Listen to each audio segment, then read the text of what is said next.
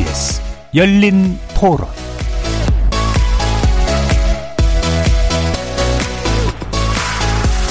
안녕하십니까. KBS 열린 토론 정준희입니다. KBS 열린 토론 월요일에는 정치의 재구성으로 여러분을 만납니다. 2월 임시국회 어느덧 종반부를 맞고 있는데요. 매번의 국회가 사실 그랬지만 2월 임시국회 여야 신경전이 치열했습니다. 임성근 부장판사 탄핵소추안 의결이 있고 난 다음 김명수 대법원장 녹취록 논란이 거취 문제를 둘러싼 대립을 야기했고요. 또 신현수 청와대 민정수석의 사의 표명을 두고 소관 상임위원회인 국회 법제사법위원회는 임시국회 내내 진통을 겪어야 했습니다. 이 밖에도 부산시장 보궐선거 경선 과정에서 불거진 어, 이명박 정부 민간인 불법 사찰 의혹, 문 대통령이 언급한 국민위로 지원금을 두고 또 여야의 공방이 치열한 상태입니다. 관련해서 정치의 재구성 논객들의 평가 들어보겠습니다. 서울시장 보궐선거를 40여일 앞두고 이번엔 범여권 후보 단일화 여부에 관심이 모아지고 있습니다. 일찌감치 후보 단일화 이슈를 내건 야권에 대항해서 본선 경쟁력을 높이는 차원에서 여당 내부에서도 그 필요성이 언급되고 있는 듯한 분위기인데요. 보궐선거에 출마하는 공직자의 사퇴 시한이 다음 달 8일로 다가오면서 열린민주당 김진애 후보와 시대전환 조정훈 후보가 또 어떤 결정을 내릴지 주목되고 있습니다. 2부에서 이 내용 포함해서 재보궐선거 이슈 짚어보겠습니다. KBS 열린 토론은 여러분이 주인공입니다. 문자로 참여하실 분은 9730으로 의견 남겨주십시오. 단문은 50원, 장문은 100원의 정보 용료가 붙습니다. KBS 모바일 콩, 트위터 계정 KBS 오픈, 그리고 유튜브를 통해서도 무료로 참여하실 수 있습니다. 시민 논객 여러분의 날카로운 의견과 뜨거운 참여 기다리겠습니다. KBS 열린 토론 지금부터 출발합니다. 살아 있습니다. 토론이 살아 있습니다. 살아있는 토론, KBS 열린 토론. 토론은 라디오가 진짜입니다.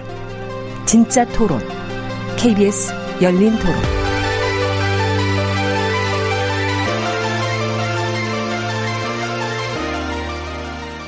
정치를 보는 색다른 시선, 정치의 재구성 함께해 주실 네 분의 논객 소개하겠습니다.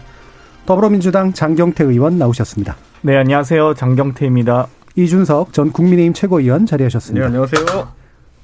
자, 그리고 전 정의당 혁신위원이셨죠. 김준우 변호사 함께 하셨습니다. 안녕하세요. 김준우 변호사입니다. 자, 우리 격주로 뵙는 김성회 열린민주당 대변인 함께 하셨습니다.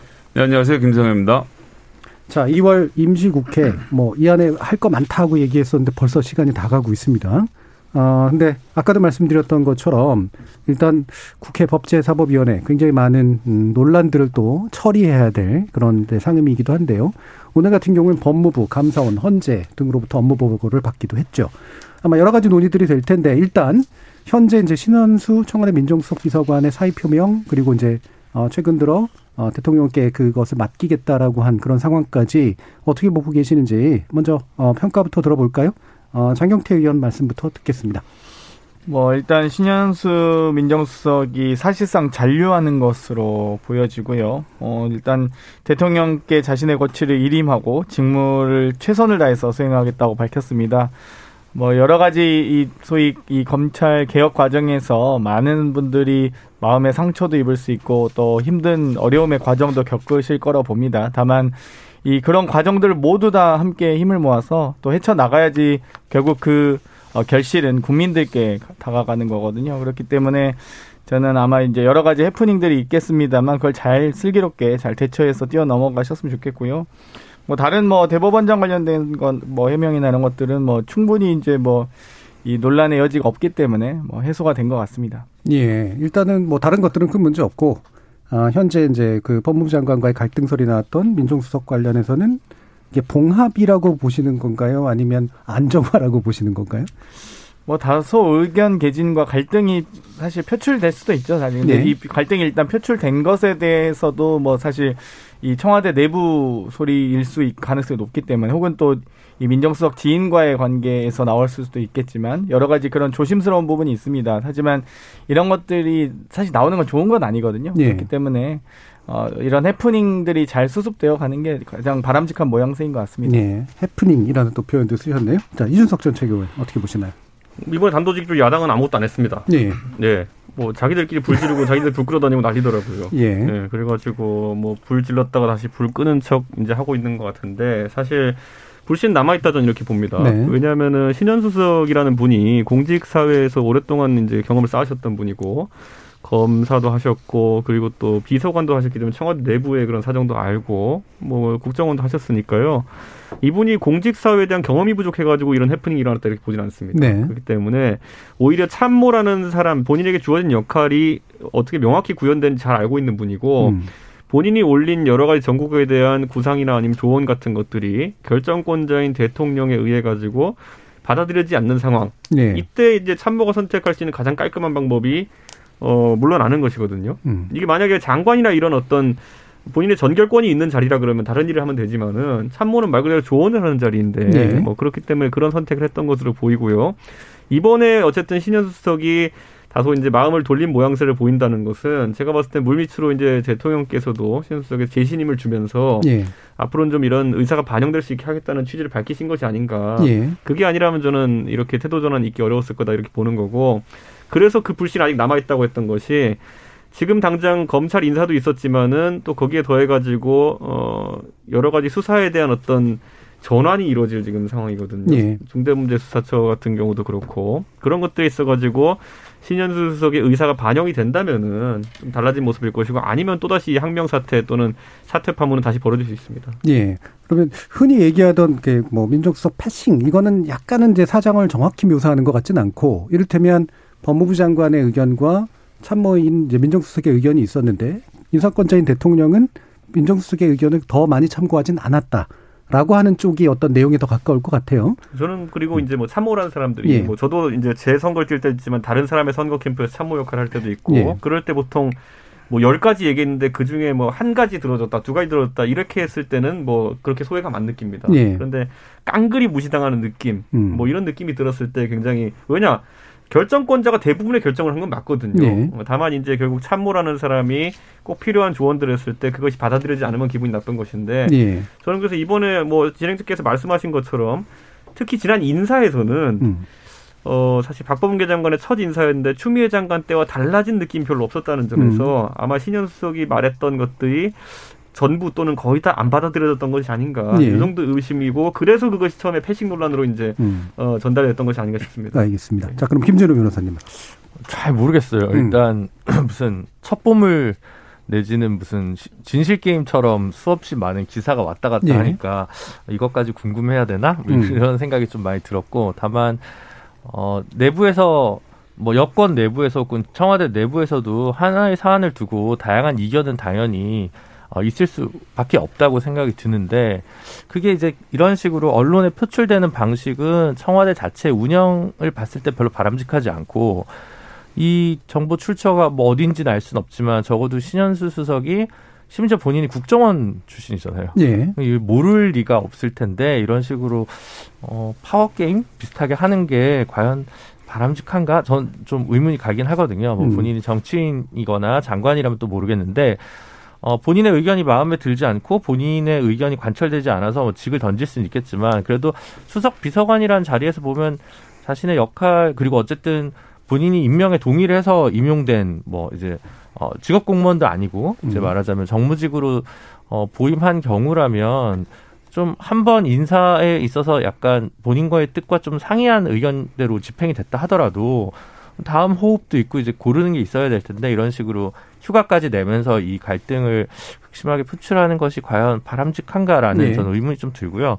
뭐 그와 별개로 뭐 검찰 인사나 이후에 검찰 개혁 혹은 법무 검찰에 대한 집권 여당의 앞으로의 태도에 대해서는 뒤에 좀 따로 얘기를 할 필요는 있겠는데 좀 특별한 그좀 뭔가 뭐 저는 조국 장관 사태 때부터 좀 그렇습니다만 저는 검찰 개혁 되게 필요하다고 보는데 예.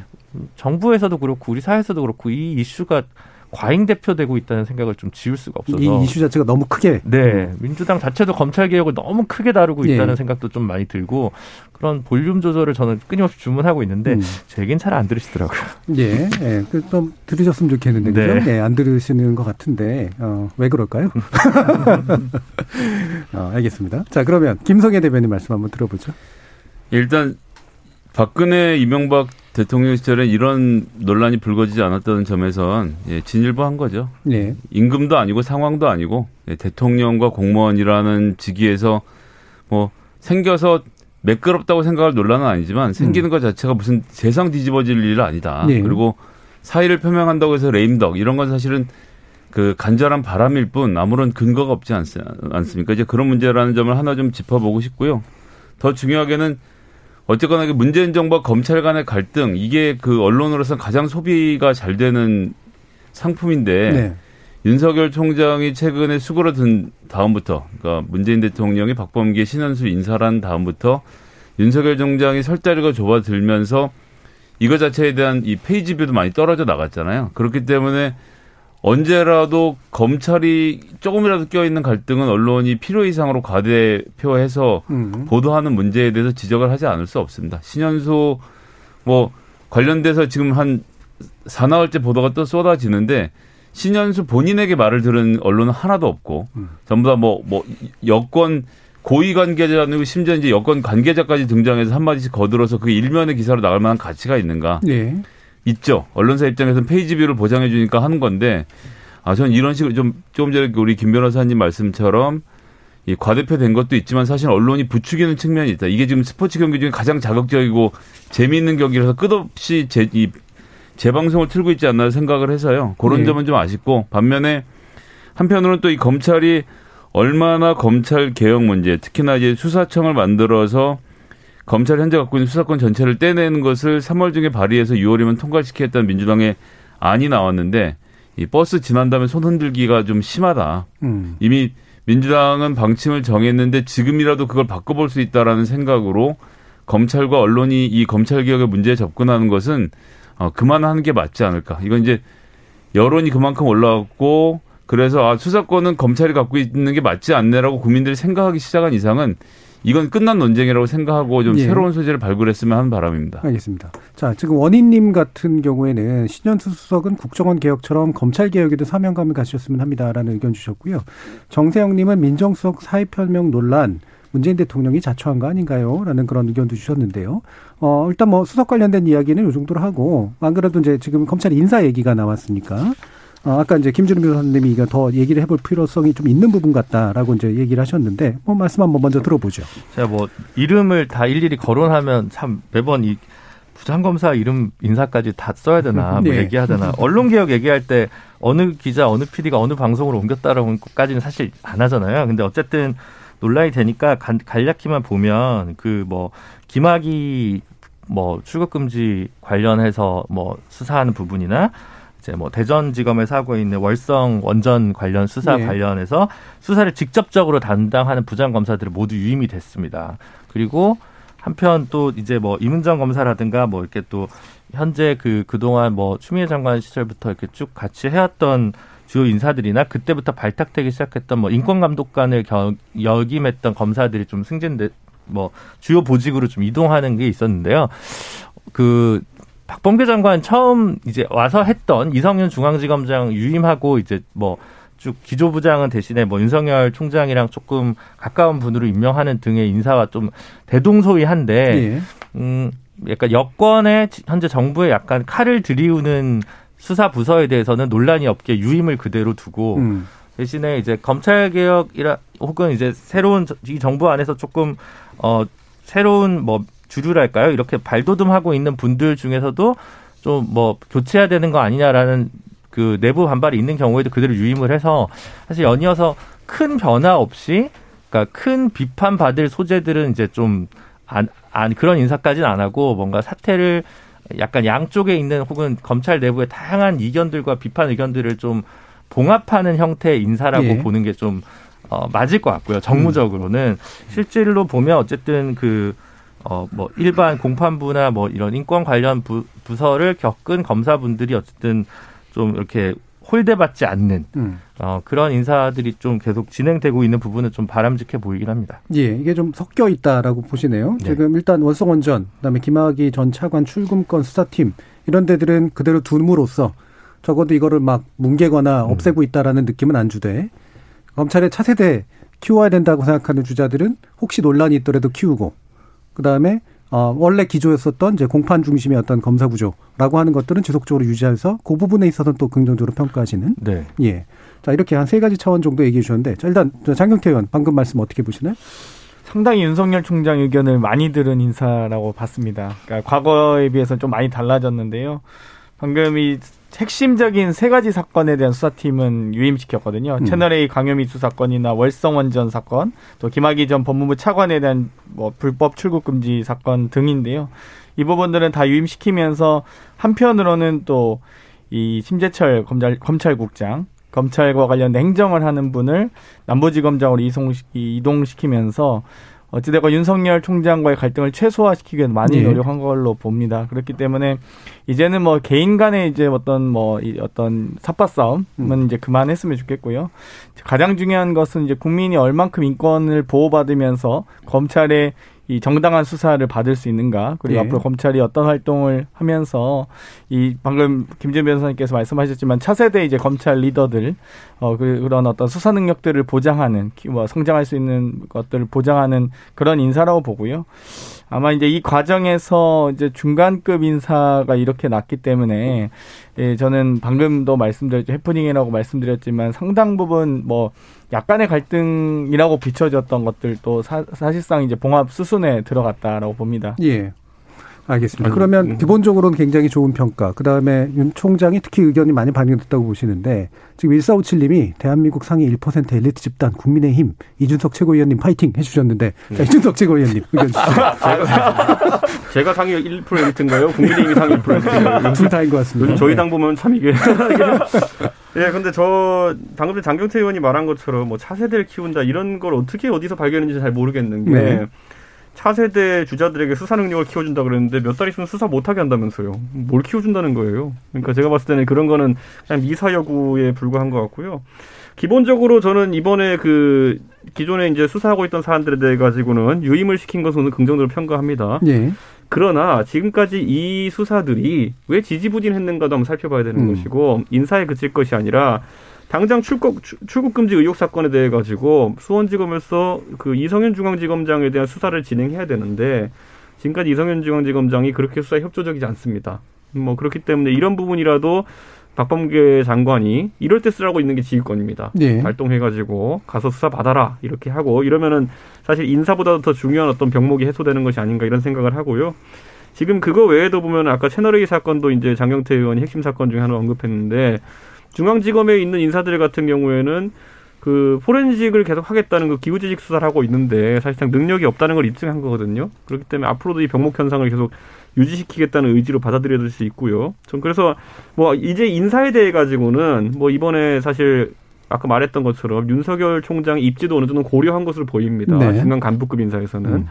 하지만 이제 실질적으로 검찰이 나쁜 사람 때려, 때려잡을 수 있는 환경을 만들어 주느냐, 그는 음. 박범계 장관의 운영에 달려 있다. 음. 저는 이렇게 봅니다. 지난 그 추미애 장관 때는 감찰이 감찰권이나 아니면은 또 그런 어떤 수사 지휘권 같은 경우를 굉장히 이제 편파적으로 사용했다는 이제 의혹이 있었는데 네.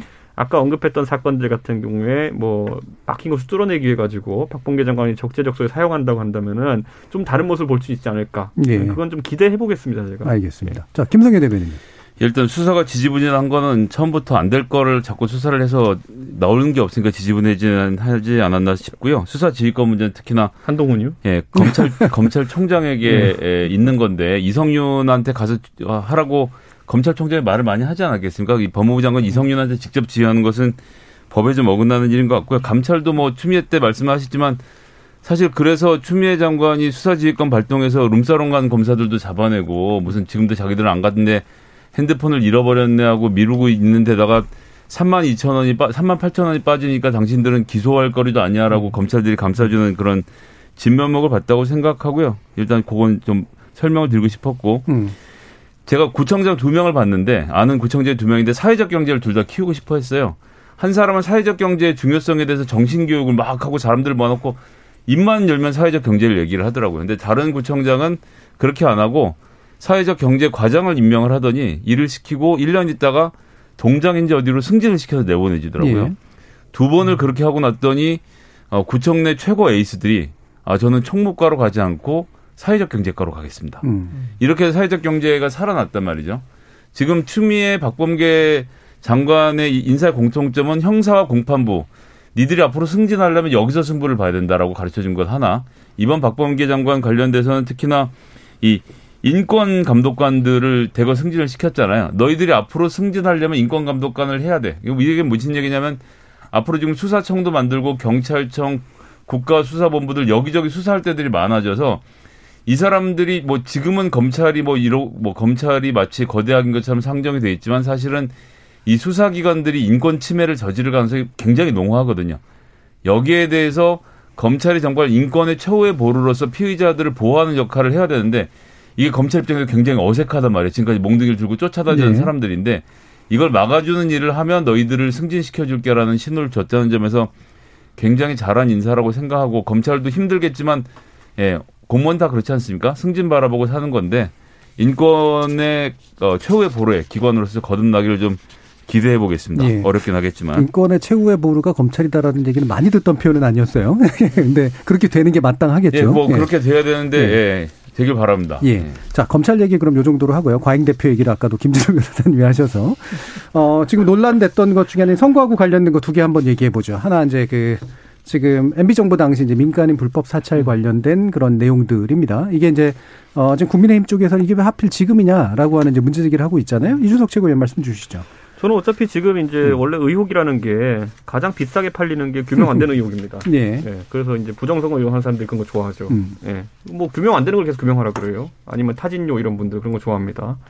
그런데 이제 지금 시점에서 뭐그 사실상 이명박 정부 당시 불법 사찰에 대해 가지고 어 예전에 국정원 초기부터 개혁한다고 TF 돌렸거든요. 그때 이런 문건들이 있다는 걸 몰랐을까요? 예. 예, 그렇기 때문에 저는 국정원 이 정권 초부터 4년 동안 좀 TF 돌리고 했는데 그때 안 나오다가 지금 와가지고 정보 공개하면서 이게 우연히 나왔다고 믿으라는 거는 음. 저는 이 오비락을 믿으라는 거나 이제 마찬가지다 이렇게 생각하고 저는 그 기본적으로 지금 이렇게 발동을 걸게 되면은 50일 안으로 다가온 시, 그 부산시장 보궐선거 전에 예. 결론이 나올 수 있겠느냐. 전 그렇게는 어렵다 봅니다. 그렇기 때문에 의혹인 상태로 그냥 선거를 치르겠다는 의지 아니냐. 음. 저는 지금 가덕도 신공항 문제도 지금 특별법이나 이런 것이 있어가지고 민주당이 단일 대우를 이루지 못하는 것처럼 결국에는 다 뭉게 뭉게 뭉게 구름 상태로 전부 다 선거에 돌입하게 하려는 전략이 아니냐 이런 의심을 지울 수 없고 당장 만약에 진짜 그 이 국정원에서 민간인 사찰에 대해서 뿌리 뽑는 하나의 계기로 여야가 합심해서 하기로 한다면은 저는 하태경 의원이 제안한 것처럼 처음에 국정원에서 표현한 것처럼 60년간의 이런 어떤 불법 사찰의 역사라는 예. 걸 청산하겠다는 의지로 이미 이제 그 불법 사찰이나 도청 관련해 가지고는 그 박민식 주임 검사가 당시에 이제 잡아 넣은 것처럼 임동원, 신건 이런 분들도 책임을 져야 될 분들이 있었거든요. 예. 그때 뭐 정권 실세가 누구였습니까? 박지원 그 국정원장 아니었습니까? 누구보다 이 상황에 대해 가지고 뭐 본인이 개입 안 돼 있다 하더라도 잘 알 수 있는 위치에 있던 분인데 저는 그렇다면은 그런 것을 공평무사하게 처리하는 것이 그나마 여기에 대한 동력을 살려가는 방법이 아닐까. 네. 이렇게 선거 때 걸었다가요. 만약에 선거 지잖아요. 그러면 이거 되게 안 좋은 결론이 납니다. 네네네.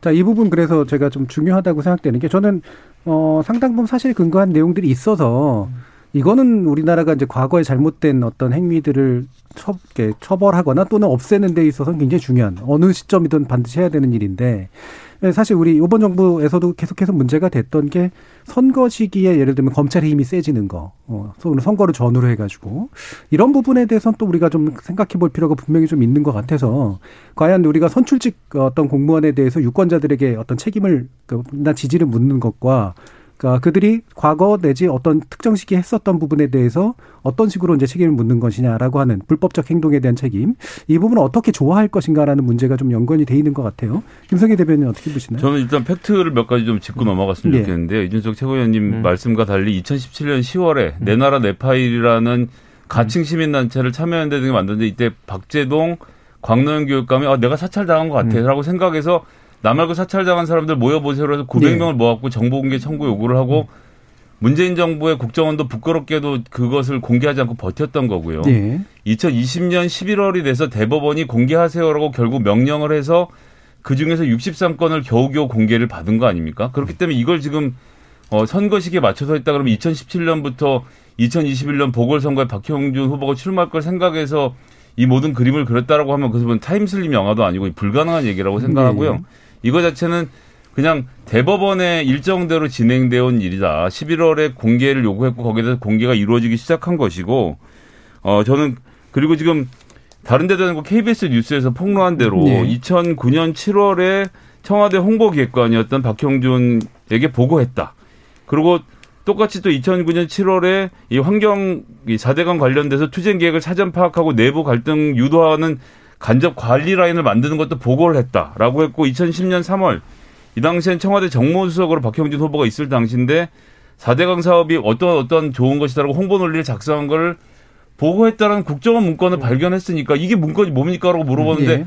보고했다는 국정원은 보고했다라고 하는데 보고를 받은 분이 안 했다라고 하는 것을 이게 지금 불거진 게 아니라 찾던 서류가 지금 나온 거예요. 불과 지금 작년 11월에 공개돼서 서류를 정리하는 과정에서 지금 나온 거라서 이걸 선거랑 연결시키기는 어렵고 음. 그리고 피해자들 입장에서 보고받은 사람이 저기 출마를 해 있으면 피가 거꾸로 솟지 않겠습니까? 지금 문제 제기를 하면 아니면 아니다, 맞으면 맞다라고 답변을 하면 되는데 예. 뭐 KBS TV에 보도한 거잖아요. 그러면 그것이 보, 보고받은 게 아니라면 정확히 설명을 해주면 되는 문제 아닌가? 예. 좀 어렵지 않다고 생각합니다. 다른 데도 아니고 KBS다 굉장한 신뢰감을 부여하시죠. 아, 예, 엄청난 신뢰가 막 KBS 9시 뉴스에서 막 예. 예. 자, 김진우 조금만. 예. 저기 김성애 예. 대변인 잘못 얘기하신 참여한다는 이거랑 관계없고요. 예. 예, 내 나라 시민 행동 아, 예, 처음 예, 만들 맞습니다. 때 예. 강동원 교육감님 이거 처음 만들어서 시민사회 막 음. 이런 사람들을 모았어요. 초동 회의인가 두 번째 회의인데 추석 연휴 때였거든요. 2017년 가을. 예. 제가 갔습니다.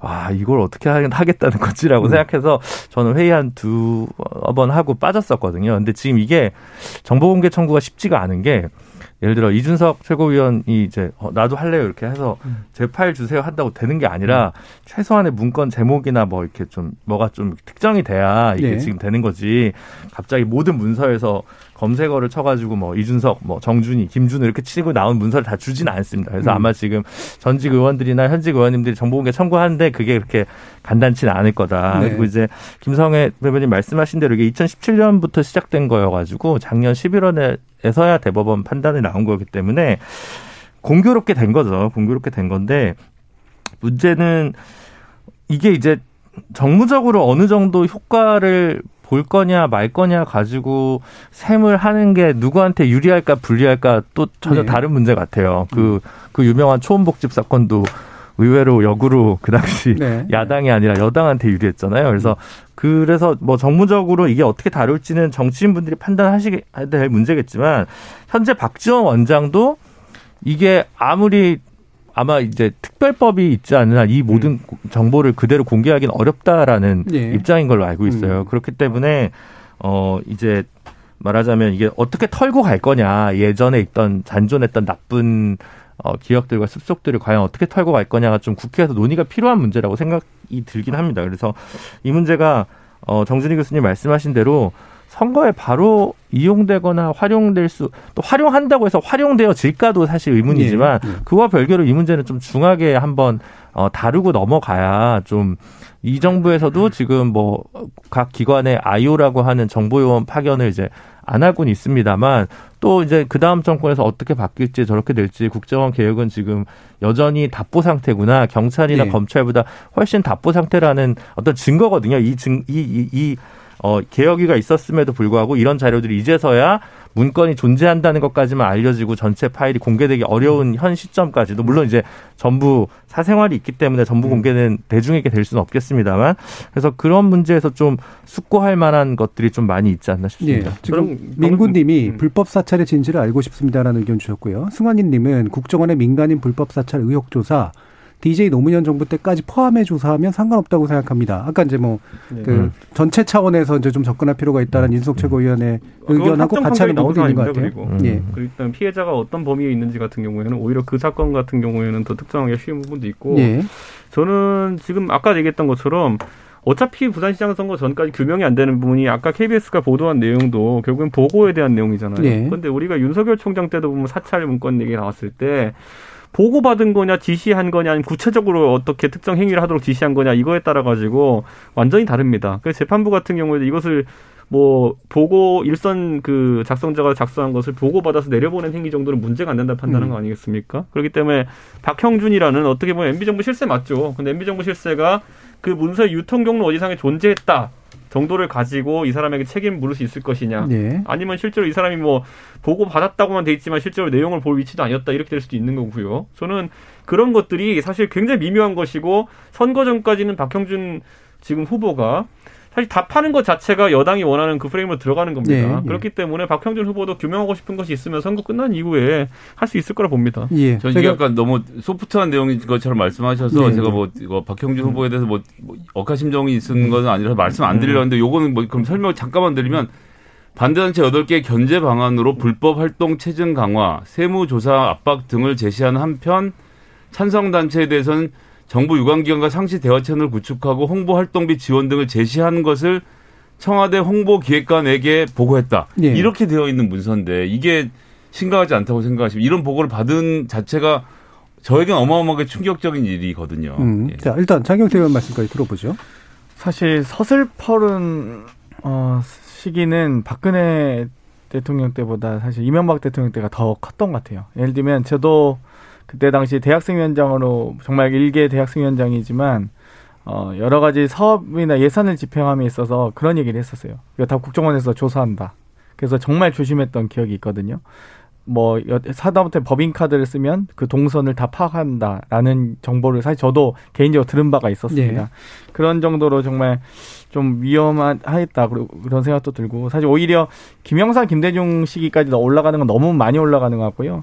그만큼 저는 이 17대 국회 그리고 참여정부 시기에 많이 미- 우리 대한민국 민주주의의 토대가 좀 만들어졌다고 보는데 예를 들면 노무현 대통령 때 검찰이 뭐 이 민간인을 사찰한다든지 국정원이 민간인을 체증한다든지 증거 수집을 하거나 뒷조사한다는 얘기 들어보셨습니까? 없습니다. 그런 사실 없고요.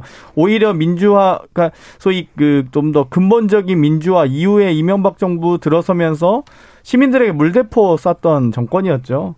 어, 그런 부분들을 뭐 예전에 다들 기억하실 겁니다. 다음 아고라가 있었는데요. 많은 시민들의 의견 개진에 대해서 뒷조사하고 조사해서 다 경찰 저 지인도 벌, 댓글 하나 가지고 200만 원인가 형 뭐 이 벌금 맞은 적 있거든요. 여러 가지 그런 이 기관 관리 요원들을 통해서 많은 시민들을 통제했던 기억이 납니다. 그렇기 때문에 이 부분이 저도 딱 뭐라고 말할 수는 없지만 어찌되건 박형준 후보가 이 첫 2008년 2월 집권 당시에 청와대 정무수석이거든요. 당시 17대 국회의원을 하시고 어, 국회의원으로 당연히 재선에 도전하시리라고 예상했는데 바로 청와대에 이제 들어가신단 말이에요. 이 부분도 아마 이제 진실이 좀 밝혀져야겠지만 국정원법 15조에 정보위원회 3분의 2 이상이 찬성하면 국정원장이 해당 내용을 보고하게 되어 있습니다. 저는 이 사안이 아마 언젠가 이명박 시기에 민간인 사찰이나 이런 거, 뭐 체증 등의 증거가 어, 공개될 수도 있겠다라는 생각을 했었는데요. 어, 뭐 어느 어디까지 파장이 될지 모르 누구 될지 모르겠습니다. 누구 핸드폰을 포렌식해야 될까요? 그러면 네, 아니 저는 이제 이거 이 당시에는 스마, 스마트폰이 2010년부터 나왔기 아니 때문에 그러니까요. 제가 말하는 게 다른- 사실 이 정도의 국정원 사찰이라고 하는 내용 정도의 중대한 의혹을 제기하려 그러면은 저는 굉장히 좀 그 탄탄한 증거들이 있어야 될 것이다 이렇게 보는 것이고 저는 이번에 나온 이 문건은 그 제가 말한 제가 생각한 증거의 범주로 들어갑니다. 그러나 여기서 이게 정권 차원에서 이루어진 일이라 하더라도 지금 부산시장으로 출마한 한 개인을 엮기에는 아까 김성애 대변인 생각과는 다른 것이 박형준이라는 사람이 어쨌든 개선상에 있던 사람이고 중간에 복원 받을 수 있습니다. 그러나 이 사람이 이걸 지시했다든지 아니면 그 안에 아까 김성애 대변인이 그 소개해 주셨던 누구를 사차해서 불이익을 주는 방식이라든지 아니면 뭐 거기서 세무조사를 때린다든지 이런 것들을 강구할 것까지 지시했다든지 이런 것들은 너무 규명하기 어려운 것이기 때문에 네. 저는 오히려 이걸 제대로 규명하기 위해서는 선거라는 장막이 거친 뒤에 하면 된다 이렇게 생각합니다. 알겠습니다. 지금 6624님은 사찰 문건은 여당이 부산시장 선거 앞두고 다급해서 이용하려 하는 것 아닌가요 라는 그런 의구심을 던져주셨고요. 어, 또 아무리 쿠데타 독재 세력이 만든 정보기관이라고 할지라도 민주사회가 된 현재까지 저런 관점을 유지해야 되는지 정말 묻고 싶습니다라는 의견이 있었는데 어, 어쨌든 정리해 보면 이 부분 뭐 결코 작은 부분은 아니죠. 그래서 우리가 뭐 최근에 무슨 일을 날 때마다 이런 얘기를 많이 하잖아요. 누구를 지우고 생각해 보자. 예를 들면 이제 박형준을 지우고 이명박을 지우고 생각했을 때 어떤 게 우리 사회를 위해서 정말로 필요한 문제인가라고 하는 부분에 대한 또 정치권의 답이 나와야 될 때가 아닌가 싶고요. 일부 마치기 전에 이 부분 간단하게 좀 짚고 가죠. 어, 문재인 대통령 어, 국민 위로 지원금 검토 어, 언급했습니다. 어, 이 부분 일단은 장경태 의원 말씀 간단히 듣고 한한 2분씩 이렇게 한번 들어보죠. 어떻습니까? 일단 재정 건전성을 뭐 저희가 고려하면서 하지만 그럼에도 불구하고 이 가계부채나 정말 이 국민들의 어려움들을 가장 먼저 생각해내는 국가의 역할로서 일단은 최대한 손실 보상을 하면서 저희가 사회적 거리두기 완화되고 코로나 상황이 좀 더 진정이 되면 어, 저희가 전 국민의 어떤 사기 진작과 어떤 뭐 여러 가지 어떤 내수 경기의 진작을 위해서 저희가 이런 부분들 전 국민 위로금이라고 표현해야 될지요? 아니면 정말 전 국민들의 생계 보존을 위한 금액으로 저희가 이런 부분은 지원해야 된다고 검토는 하고 있습니다. 그래서 뭐 4차 재난지원금이 뭐 선별적이냐 보편적이냐 이런 논쟁은 이미 끝난 것 같아요. 저희가 어떻게 하면 전 국민이 함께 살아나갈 수 있을지를 지혜롭게 머리를 맞대고 고민했으면 좋겠습니다. 예. 일단 이제 코로나 상황이 정리되고 나면이라는 전제가 되게 중요한 것으로 지금 일단 말씀 주셨는데 아마 야당 쪽에서는 이걸 이제 어, 선거용 행동이라고 이제 보시는 것 같아요. 어떻습니까? 저는 코로나가 끝날 시기를 지금 특정할 수 있을지는 모르겠고요. 예. 근데 내년 대선이 이제 3월인데 3월 이전에 코로나가 끝났다는 선언을 할 수 있을지는 모르겠어가지고 음. 대통령께서 이번 임기 내에 과연 종식되었으니 위로금을 주겠다라는 말 할 수 있을지 그것도 모르기 때문에 저는 좀 성급한 언급이었다 이런 생각을 하고요. 지금 우리가 지금 코로나 시국에서 돈을 푸는 방법이 뭐 필요한 부분도 있지만 어쨌든 세네 가지 방법을 쓰고 있습니다. 저희가 처음에 경험했던 보편적 재난지원금도 있고 지금 선별적으로 소상공인 지원하는 것도 있고요. 네. 이제 곧 입법해가지고 지원해야 될 손실보상도 있습니다. 네. 거기다 이번에 대통령이 그 말씀하신 위로금 이름부터가 참 섬찟합니다. 위로금이라는 그 개념도 더해지는데 전 이렇게 돈이 두서없이 생각날 때마다 주는 방식으로 가서는 안 된다. 제가 항상 얘기했지만 그 지난 해에 생각해 보면요. 작년 9월 중순이었을 거예요. 그 누구 기획인지는 뻔합니다. 이낙연 대표가 그때 했다 그랬는데 갑자기 뜬금없이 전 국민 핸드폰 요금 2만 원 지원하겠다 나섰어요. 음. 공교롭게도 그 당시에 우리가 20불짜리 화이자 백신이나 모더나 백신을 그때 많이 입도 선매했었으면은 지금과 같은 백신 나는 좀 없었을 것이다 이런 생각을 하고 같은 20불 2만 원이라도 언제 어디에 쓰느냐가 이제 중요하다. 그래서 정부 입장에서 물론 저는 아이디어 차원에서 대통령께서 위로를 언급하시면 좋다. 그런데 너무 이제 확정적인 것처럼 언급하셨기 때문에 나중에 네. 또안 주면 국민들이 또 뭐라 합니다 이러면은 음. 그래서 저는 대통령께서 거기에 대해서는 앞으로 이제 너무 구체적으로 설명하실 필요는 없다 이렇게 봅니다. 네, 알겠습니다. 자 그러면 김성계 대변인. 전 뭐 영어를 안 쓸 수가 없는데 이 economy stimulus package 소위 말해서 이제 경제를 부양시키기 위해서 패키지를 써야 되게 왜 굳이 영어로 말씀드린 이유는 전 세계가 다 하고 있는 거거든요. 예, 예 사람들이 힘들어하면 힘들어하면 돈을 확 풀어서 아 돈이 돈이야라고 생각을 해 경제가 살아나는 거라서 예.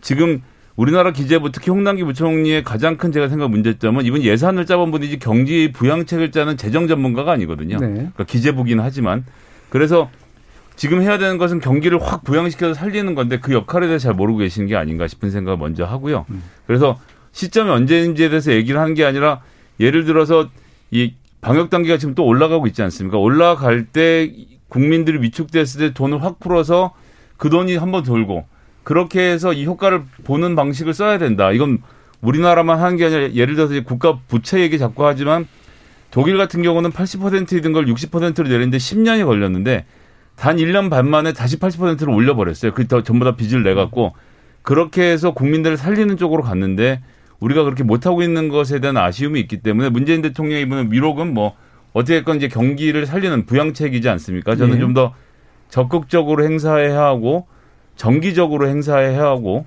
이 코로나가 끝날 때까지 계속 써야 되는 돈이라고 생각을 해서 부채를 좀 더 늘릴 각오를 하고 어, 새로운 틀을 좀 잡았으면 좋겠습니다. 그러니까 이거는 선거하고 선거 시기를 고민해서는 될 문제가 아니다. 아, 지금부터 계속 선거잖아요. 예. 예, 뭐 그럼 내년에 대통령 선거, 지자체 선거까지 있는데 그럼 언제 하라는 겁니까? 예. 국민들은 힘들어하는데. 예, 김준우 변호사님. 그러니까 이제 두 달, 석 달 하다가 이제 6개월 뭐 더 더 이제 1년 가까이 코로나 사태가 이제 계속 지속되니까 방역 단계도 1단계, 2단계, 3단계만 있다가 뭐 0.5단계가 계속 음. 이렇게 늘어났잖아요. 그러니까 지원금 같은 경우도 지금 대통령께서 4차 재난지원금이랑 국민위로금 이렇게 하면서 약간 좀 혼란을 주는 것 같아요. 그러니까 예. 그러면 2.5단계가 예를 들어 어느 정도 혹은 2단계가 어느 정도 이상 지속됐을 경우에 5차 지원금을 풀겠다. 이렇게 좀 기준을 설정을 해서 음. 선거 시기마다 이렇게 부안해동해서 지원금을 준다는 비판을 좀 무화시키고 필요한 만큼 그리고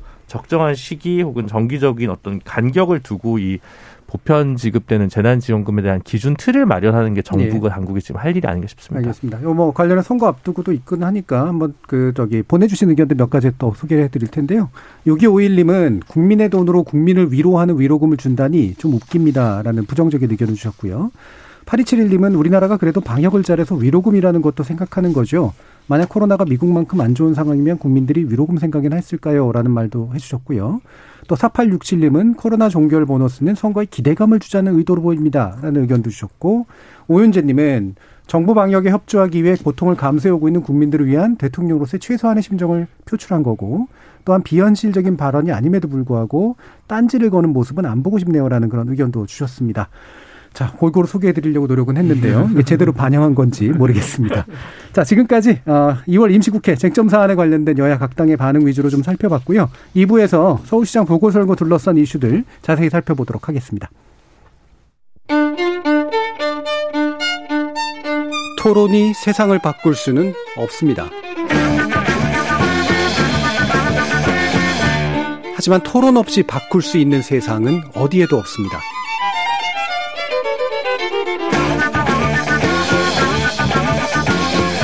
세상의 선한 변화를 갈망하는 당신. 정답이 아니라 질문의 힘을 믿는 당신. 우리 KBS 열린 토론에서 만납시다.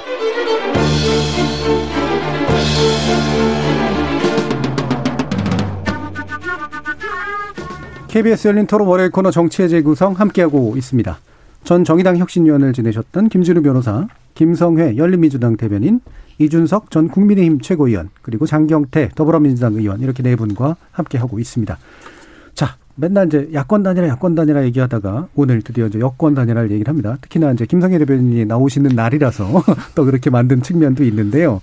어, 과연 이게 지금 여당에서 이제 더불어민주당이 이걸 진지하게 생각하고 있을까도 궁금하고 그다음에 어 열린민주당에서 지금 나름대로 생각하는 시간표 최적의 시간표는 뭐라고 보시는지도 좀 궁금해서요. 일단 장경태 위원 말씀 한번 들어보죠.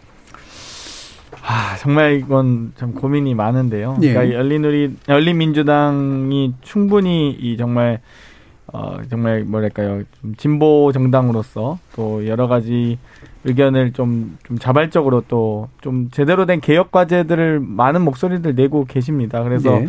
저는 열린민주당의 창당 정신이나 당의 어떤 존속 의미가 충분히 있다라고 보기 때문에 뭐 인위적 방식의 뭐 통합이라든지 혹은 뭐 인위적인 어떤 후보 단일화 과정이 뭐 얼만큼 필요하나 이런 생각 조금 고민이 있어요. 사실 네. 그러니까 충분히 열린민주당 서울시장 후보로서의 존재 가치가 있거든요. 그래서 단순히 우리가 그냥 정치공학적으로만 어, 뭐 예를 들면 뭐 10 플러스 10은 20이다라고 음. 계산하기는 어려운 것 같고요. 참 이 부분은 아마 후보들의 결단도 매우 중요할 것이고 어, 아마 지지 당원들의 또 열린민주당의 또 당원들의 의사도 매우 중요하다고 생각하기 때문에 아, 참 아직 저도 판단이 잘 안 섭니다. 이거. 예, 만약에 그 저기 표를 던져라 의원들 그럼 뭐, 뭐 뭐에 던지시겠어요? 아니, 예를 들면 저는 네. 이제 비례정당 창당할 때 전 먼저 예, 비례정당 창당해야 된다고 주장도 음. 한 사람이고 여러 가지 어떤 의견에 대해서 적극적으로 의견을 내는데요. 이 예. 부분은 참 조심스럽긴 해요. 사실 아. 그래서 아직까지는 뭐 음. 정리는 못 하고 있습니다 입장은. 네. 자. 지금 이제 김성애 대변인 듣기에 좀 서운한 말씀도 있긴 있습니다. 이 어떻게 보고 있느냐, 어떤 게 옳은 그러나요? 것인지는 잘 모르겠다. 아니 뭐 소음까지야 뭐 예, 다 입장이 다르신 건데. 자, 예. 한번 말씀 들어보죠. 일단 김진애 후보가 어 저희는 단일 후보가 돼서 경선을 이겨서 열심히 하고 있습니다. 음. 문제는 텔레비전에 나오던 그 김진애와 음. 예, 김진애라는 열린민주당의 정치인을 어, 잘 연결을 못 시키셔서 예, 다른 분인 줄 알았는데. 예, 다른 분인 줄 알아서 저희가 인지도에 굉장히 애를 먹고 있는 게 하나 있는데요. 근데 예. 김진애 의원님은 열린 토론 전 진행자셔서 네, 저희 그러니까요. 청취자분들은 잘 알고 계실 거라고 믿습니다. 제가 그 그분이 그분입니다. 너무 네. 강하게 안 하시길 바랬습니다. 혹시라도 홍보 효과를 내는 것처럼 저는 그분이. 그분이라는 얘기를 너무 예. 하고 싶어서 그랬던 거고요. 일단 단일화 관련돼서는 저희가 그 당 당원들 대상으로 해서 당원 예. 의식 설문조사를 아주 자세하게 진행을 했어요. 한 20분 음. 걸리는 조사를 전체 만 명 가까운 당원들에게 다 진행을 했고 거기에 나온 결과를 보면 보궐선거에 후보를 출마시켜야 된다가 60%가 넘었고 음. 특히나 그렇지만 후보를 단일화해야 된다는 여론이 80%였거든요. 예. 열린민주당은 다른 정당과 달리 당원들이 시키는 대로 해야 되는 측면이 좀 강하게 있습니다. 그래서 예. 단일화 관련된 처음부터 입장을 열어놨었고 지금도 사실은 단일화라고 하면 이제 민주당과 열린민주당의 단일화이기 때문에 더불어민주당이 어떤 긍정적인 입장을 내놓느냐에 따라서 달라지는 문제라고 보고요. 이제 3월 7일이 넘어가면 김진애 의원 같은 경우 이제 후보 의원직을 사퇴를 하고 선거를 뛰어야 되는 상황이 있지 않습니까? 예. 예전에 박원순, 박영선 두 후보가 11년 전에 단일화를 할 때, 아, 9년 전이군요. 2011년 단일화 할 때는 그 후보 사퇴 시점 전에 해서, 의원 사퇴 시점 전에 해서 소위 말하는 여론조사와 또이 이 당원들과 그리고 전문가 토론, 배심원제까지 동원해서 이 결론을 내린 전례가 있고 여기에 대해서 박영선 후보가 누구보다 잘 알고 계신다고 생각을 하고요. 네. 그래서 우상호 후보도 이미 긍정적인 입장을 밝히셔서 당 차원에서 잘 정리를 하시면 되지 않을까 싶은 생각을 하고 있고 3월 초에 단일화 관련돼서 서로 좀 일이 진행됐으면 좋겠다는 생각을 하고 있고요. 열린민주당 특히 김진애 후보가 도시 전문가로서 갖고 있는 대책과 공약들 이런 것들이 더불어민주당과 함께 토론되는 자리는 저는 굉장히 서로에게 소중한 자리가 될 거라고 생각합니다. 예. 그럼 추가적으로 어 이게 예전에 이제 그 예전 단일화 국면을 보면 사실은 여그그 그 당시 굉장히 큰 정당이었던 음 박영선 후보가 사실은 상당 부분 이제 새로 올라오는 어떤 시민 후보에게 이제 뭔가 자리를 내준 그런 케이스인데 이번에는 그게 재현되기는 쉽진 않을 거다라는 생각이 든단 말이죠. 그랬을 때 이제 열린민주당이 실질적으로 이것이 어떤 효과를 낼 수 있다라고 보기 때문에 이 부분에 의해서 처음부터 줄곧 이 부분을 주장하고 계신 건가? 한번 얘기 들어보죠. 그 도시 전문가로서의 김진애 후보가 갖고 있는 본인의 특성과 이 공약의 내실성을 저희가 들 수 있고요. 예. 이 김진애 후보가 1998년 고건시장이 출마할 때부터 이 서울시 정책을 짜왔던 사람 중에 하나거든요. 예. 그래서 지금 갖고 있는 그런 정책들이 현재 갖고 있는 우상호 박영선 후보의 공약들과 비교되고 토론되는 과정을 통해서 저는 굉장히 완결성 있는 어, 비전이 나올 수 있을 거라고 봅니다. 그런 음. 점에서 사람들이 보기에 아, 저 김진아라는 사람이 서울시장에도 좋겠나라는 생각이 좀 많이 올라올 거라고 보고 그런 과정에서 충분히 시너지 효과가 나지 않겠나라고 기대를 하고 있습니다. 예. 자, 그러면 일단 뭐 남의 집 구경이긴 합니다만 이준석 정치최고위원 어떻게 보시나요? 뭐 그냥 빨리 하세요. 뭐 그냥 뭐 이런저런 명분 만들 필요 없고요. 그 어차피 한 뿌리에서 나왔고 그리고 사실 똑같은 생각 갖고 있다는 것은 여러 지점에서 21대 국회 들어 증명했기 때문에 지금까지 열린민주당이 표결할 때 민주당과 다른 표결한 적 있었나요? 저는 한 번도 못 봤거든요. 있었습니다. 언제 그랬죠?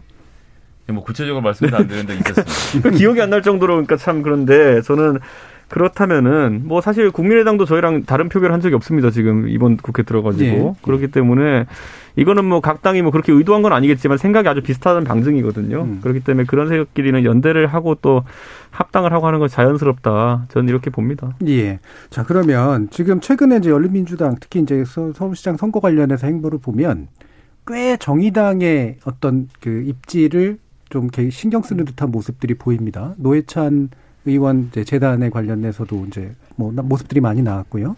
상당히 이제 소수자라든가 배제된 사람들을 하고 뭔가 연대하는 정당 이 이미지 굉장히 많이 지금 보여주고 있는데 뭐 후보를 못 내셨기 때문에 어쩔 수 없는 측면도 있지만 정의당이 보시기에 현재 상황 어떻게 판단하시나요?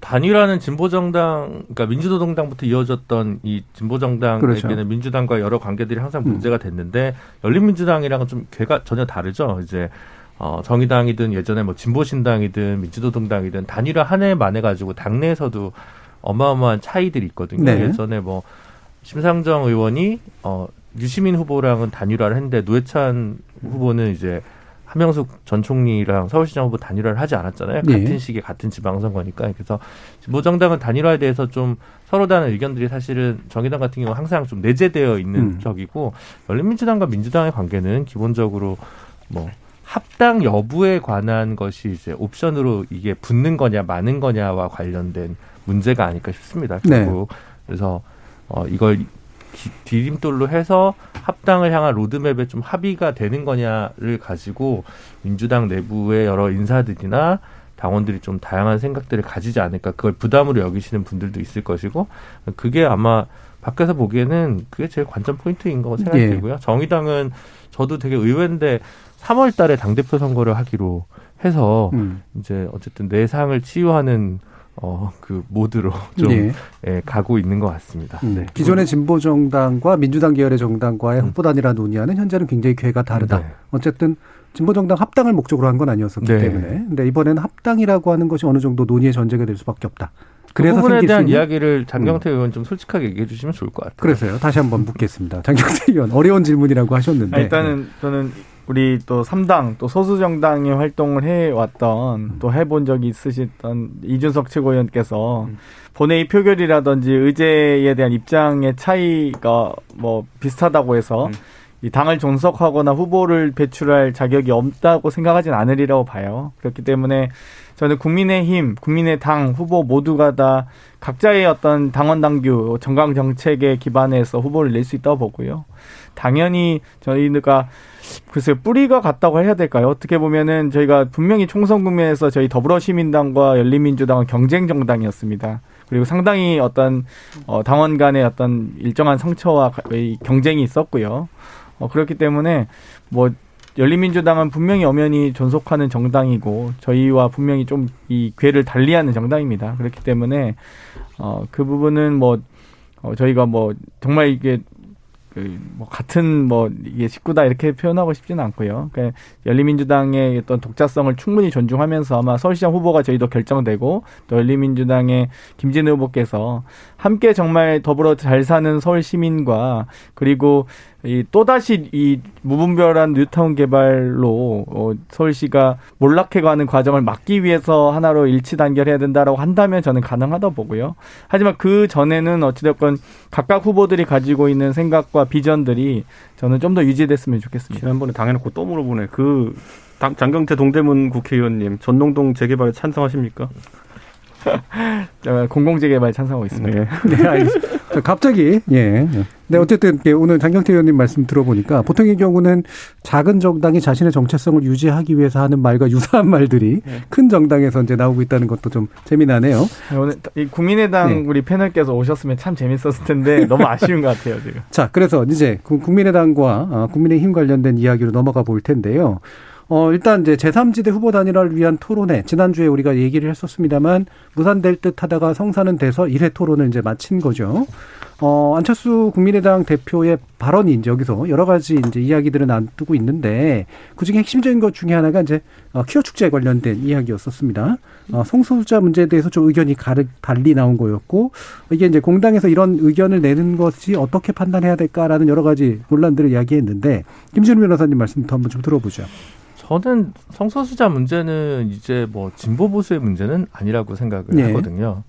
어 그리고 보수도 사실은 뭐 물론 이제 일부 기독교나 뭐 이런 어 성소수자 문제를 금기시하거나 터부시하시는 분들이 분명 우리 국민들 속에 있다고는 예. 생각이 듭니다.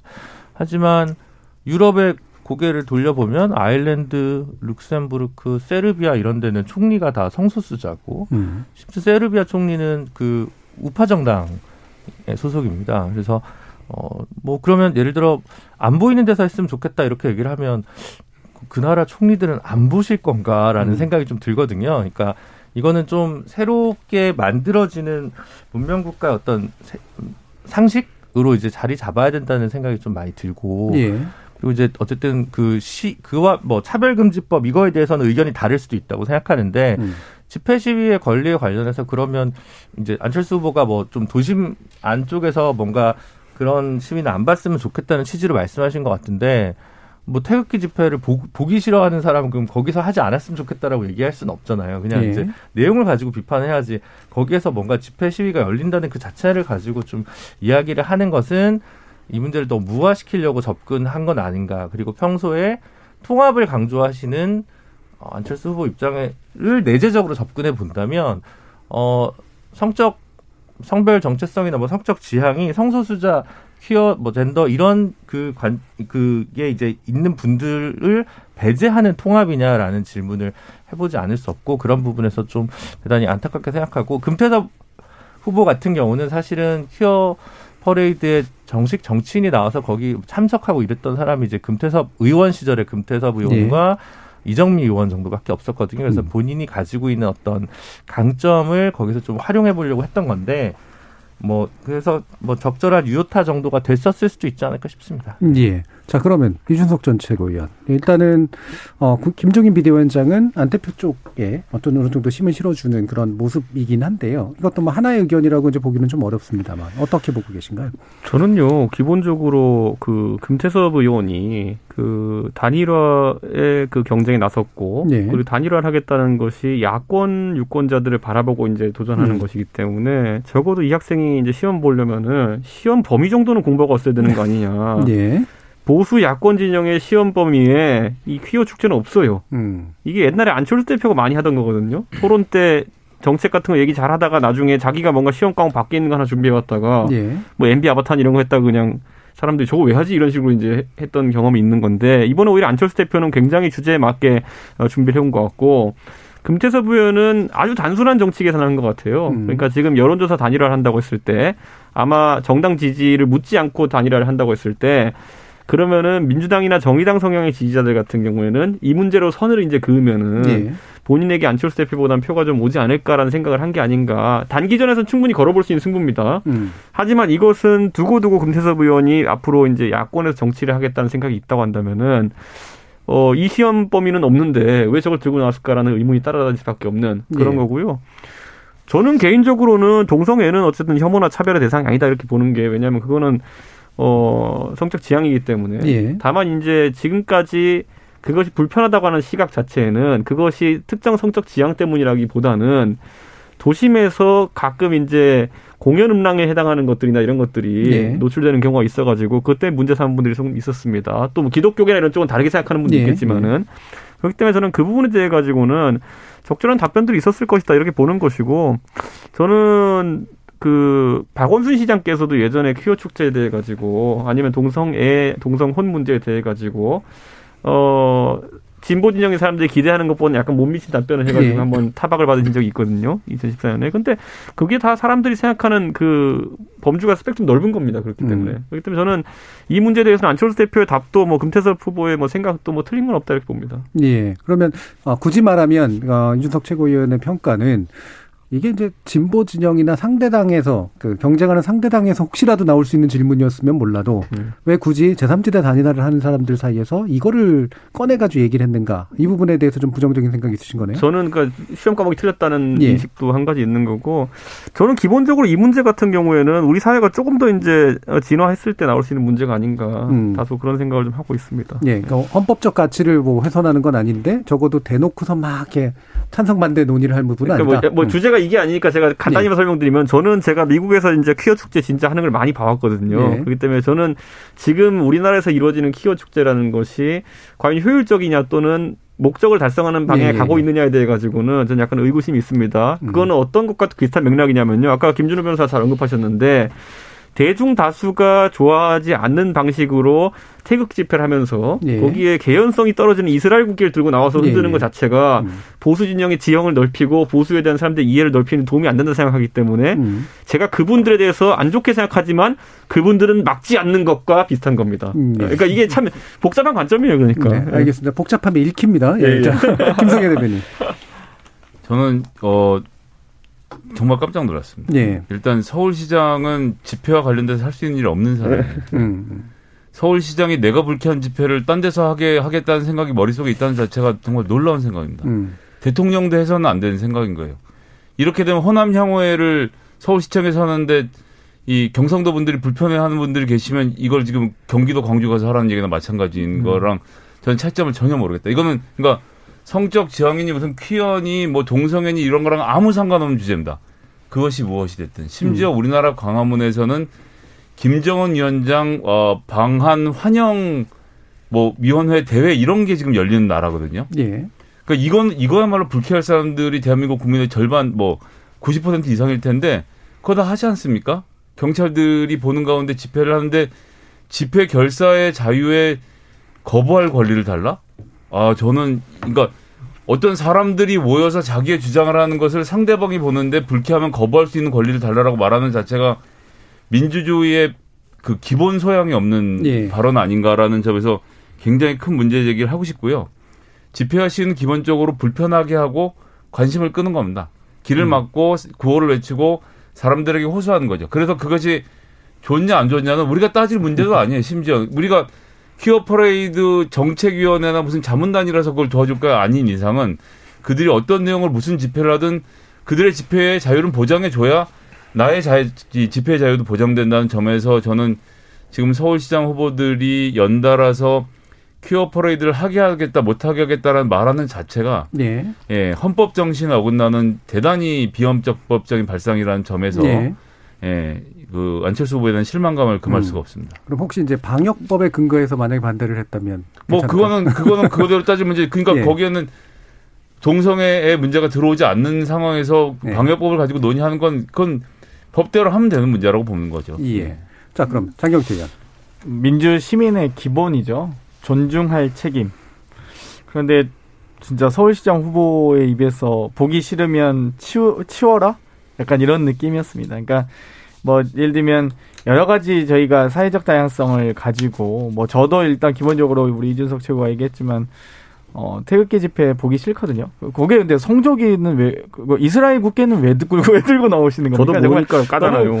너무 궁금합니다. 근데 사실 그래 그럼에도 불구하고 저희가 일단 그 집회할 자유를 보장하고 또 표현의 양심 표현의 자유나 양심의 자유를 보장하고 존중하기 때문에 저희가 좀 불편함을 감수하는 거거든요.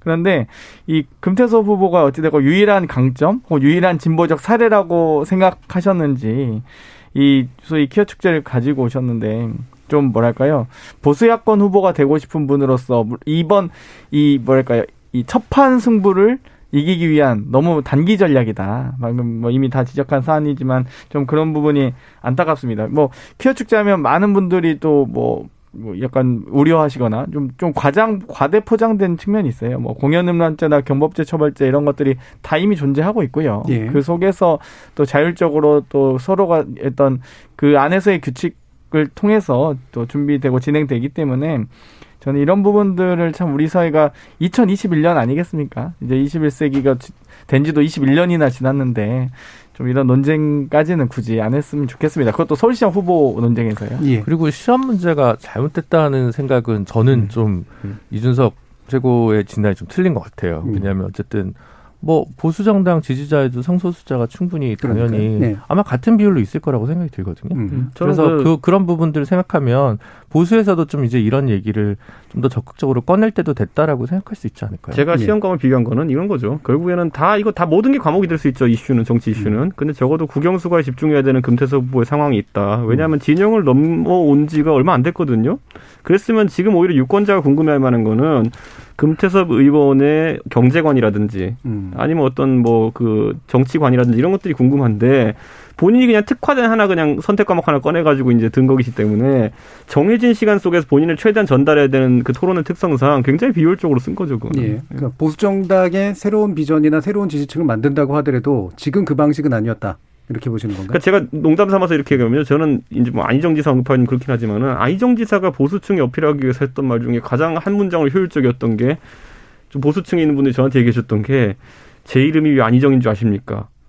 박정희를 너무 좋아해서 뒤집으면 정의를 뒤집으면 한자까지 뒤집어서 희정입니다. 예. 그러니까 뭐 그런 시간 효율적인, 그러니까 그게 옳다 그르다의 문제가 아니라요. 보수층에게 표를 얻고 싶은 다소 이제 중도성의 표를 얻고 싶은 사람이 있다 그러면은 시간 효율적인 전략을 써야 되는데 이번에는 사실 좀 전략적으로는 틀렸다는 겁니다. 예. 어, 지금 정세영 님이 안철수 대표 말 개인적으로는 이해가 되는데 대선 욕심 있는 사람이 너무 솔직하지 않았나 싶네요. 라는 그런 말씀을 주셨네요. 그러니까 마음속에 있는 품꾼말을 너무 그냥 이렇게 정치적인 감각 없이 해버렸다. 뭐 이런 얘기도 좀 해주신 것 같은데. 자, 이런 발언들이 나오면 지금 뭐 시간이 얼마 남지 않았습니다만 뭐 간단하게만 말씀 주시면 좋을게. 지금 이제 결국 이제 안철수 대표가 어, 첫 토론을 어쨌든 한 거잖아요. 토론의 성과가 좀 있었다고 보세요, 김성기 대표님. 저는 첫 번째 토론은 안철수 대표가 지난번에 그러니까 지난 여태까지 보였던 토론에 비해서 굉장히 진일보해서 메시지를 정확하게 전달했다고 생각하고요. 비교적 무난, 무난하게 굉장히 잘 치른 예, 토론이어서 아, 토론으로만 하면 무조건 없어지겠다 이렇게 얘기하던 분들은 코를 납작하게 만들어준 어, 것이 아니었나 싶은 생각이 일단 저의 개인적인 소감이었습니다. 예. 그러니까 이게 보면 되게 양극단의 평가들이 나오더라고요. 예, 방금 말씀하신 것처럼 어, 나름대로 어, 잘 준비했다. 어, 함께. 태도의 문제이기 네. 때문에 무슨 질문을 하고 대답을 하고 이게 중요한 게 아니라 자기 자리에 딱 서 있었는지를 보여주는 거였는데 음. 예, 그 뭐 예전에 뭐 저희가 우스갯소리를 한 NBA 아바타입니까라는 그런 종류의 질문들이 나오지 않았기 때문에 네. 예, 토론회가 끝나고 나서 그 요즘 뭐 인터넷 용어로 밈이 만들어지지 않은 것만으로 해도 저는 선방을 하셨다고 생각합니다. 음. 그럼 김준호 변호사님. 더 못할 말이 없네요. 상당히 다만 동의하시네. 이제 성, 네. 그 정치인으로서는 그렇고 뭐 예. 어쨌든 성소수자 발언 관련해서는 입장의 차이가 있겠지만 어쨌든 예. 유감이긴 합니다. 저는. 네. 음. 그럼 이준석 측은 어떻게 평가하세요? 저는 이제 저도 두 가지를 분류하고 싶은데 울렁증이라든지 이런 토론의 약한 모습이 하나 있을 거고요. 예. 또 하나는 아까 얘기했던 것처럼 밈이 된다고 할 만한 그런 뭐 짜온 것을 이제 털어놓는 그런 장면들에서 실수가 많았는데 후자에 해당하는 없었기 때문에 무난하게 토론을 했다 이렇게 보는 것이고 저는 우리 국민들이 토론을 하면서 꼭 정책적인 내용, 말 잘하는 것 이것만 보진 않는다 봅니다. 예. 그렇기 때문에 안철수 대표가 이번에 상당히 선방했다 이렇게 봅니다. 음. 그럼 장경태. 저는 잃어버린 10년이라고 봤는데요. 2011년 차례 토론이 가장 좋았던 것 같아요. 오히려. 차라리 안철수의 생각 책을 발표했을 때 생각이 가장 좋았던 것 같고요. 지금 생각은 뭔지 저런 모르겠는데. 드루킹 같은 인간이. 어, 예를 들면 MB 아바타니까 뭐 실망입니다. 이런 것들은 사실 그러니까 이번 토론에서 분명히 분명한 건 삐지지 않았고 실망하진 않았죠. 어떤 다른. 후보에게. 근데 음. 좀 아니 저는 아무튼 2011년 그 모습이 가장 좋았던 것 같습니다. 네. 자, 그러면 이제 마무리하는 발언으로 어, 다 말씀을 뭘할것 같고요. 자, 오늘 저기 국민의힘 예, 그네 분의 이제 후보가 이제 또 한꺼번에 모여서 하는 건 첫 토론이잖아요. 근데 새로운 형식을 국민의힘은 일대일 토론을 이제 준비했었기 때문에 그것에 나름대로 성과 평가를 좀 해주시고 오늘 네 분이 모였을 때 어떤 식의 이야기들이 아마 될 것 같다. 또는 이런 게 됐으면 좋겠다. 어, 이준석 최고의 말씀 한번 들어보죠. 저는 기본적으로 저희 당 후보 4명의 이제 특성이라는 것이 좀 다 드러나질 않았다. 1대1 토론에서는. 예. 이제 사자 토론을 하다 보면은 사실 좀 더 품성이라는 게 드러날 수 있을 것이다. 대비가 되면서. 그런데 사실 좀 아쉬운 부분이 있다면은 공약의 선명한 대결 자체가 지금 약간 없습니다. 음. 그러니까 정책 공약, 주택 공약 같은 경우도 뭐 이건 여, 여권 후보, 야권 후보 다 통틀어서입니다. 공급 위주의 정책을 다 얘기하고 있는데 몇십만 원, 몇십만 원 숫자만 있지 그 어떤 식으로 이걸 하겠다는 건지에 대한 찰진 그게 없거든요. 음. 그러니까 그런 것들이 계속 이제 좀 단점으로 남아서 그래서 안철수 대표가 계속 정치적 메시지만 던지는 사람이 오히려 부각되는 것이 아닌가. 예. 그래서 이거는 여야 후보들 모두 공이 좀 고민해야 되는 지점이 아닌가. 예. 그래서는 이번 사자 토론에서 우리 후보들 품성을 좀 드러낼 수 있겠지만 정책면은 좀 약해 보이는 게좀 흠인 것 같습니다. 예. 그럼 마지막으로 김성애 대변인 2주 뒤에 나오시니까 마지막 네. 발언. 그뭐 이제 지금 잘 말씀 주셨는데 그런 부족한 여야의 주택 관련된 정책을 김진애 후보가 가장 잘 소화하고 있지 않나. 한백 측의 역을 중심으로 한 역, 역세권의 미드타운 개발 공약들 여러분 좀 관심 있게 지켜봐 주시고요. 소수당은 말 한마디 하기 참 어렵습니다. 그렇죠. 예. 예. 지켜봐 주시 관심을 가져주셨으면 좋겠습니다. 자, 오늘 1927님이, 아, 오늘 패널분들이 훌륭하셔서 그런지 KBS 열린 토론 신뢰감이 뿜뿜 급상승한 것 같습니다. 라는 의견을 주셨는데 제작진이 특정한 것만 보여주신 것 같다는 느낌도 드네요. 자, KBS 열린 토론 월요일 코너 정치의 재구성 이것으로 모두 마무리하겠습니다. 오늘 함께 해주신 장경태 더불어민주당 의원, 이준석 전 국민의힘 최고위원, 김성애 열린민주당 대변인, 그리고 김준우 전 정의당 혁신위원 네 분 모두 수고하셨습니다. 감사합니다. 감사합니다. 감사합니다.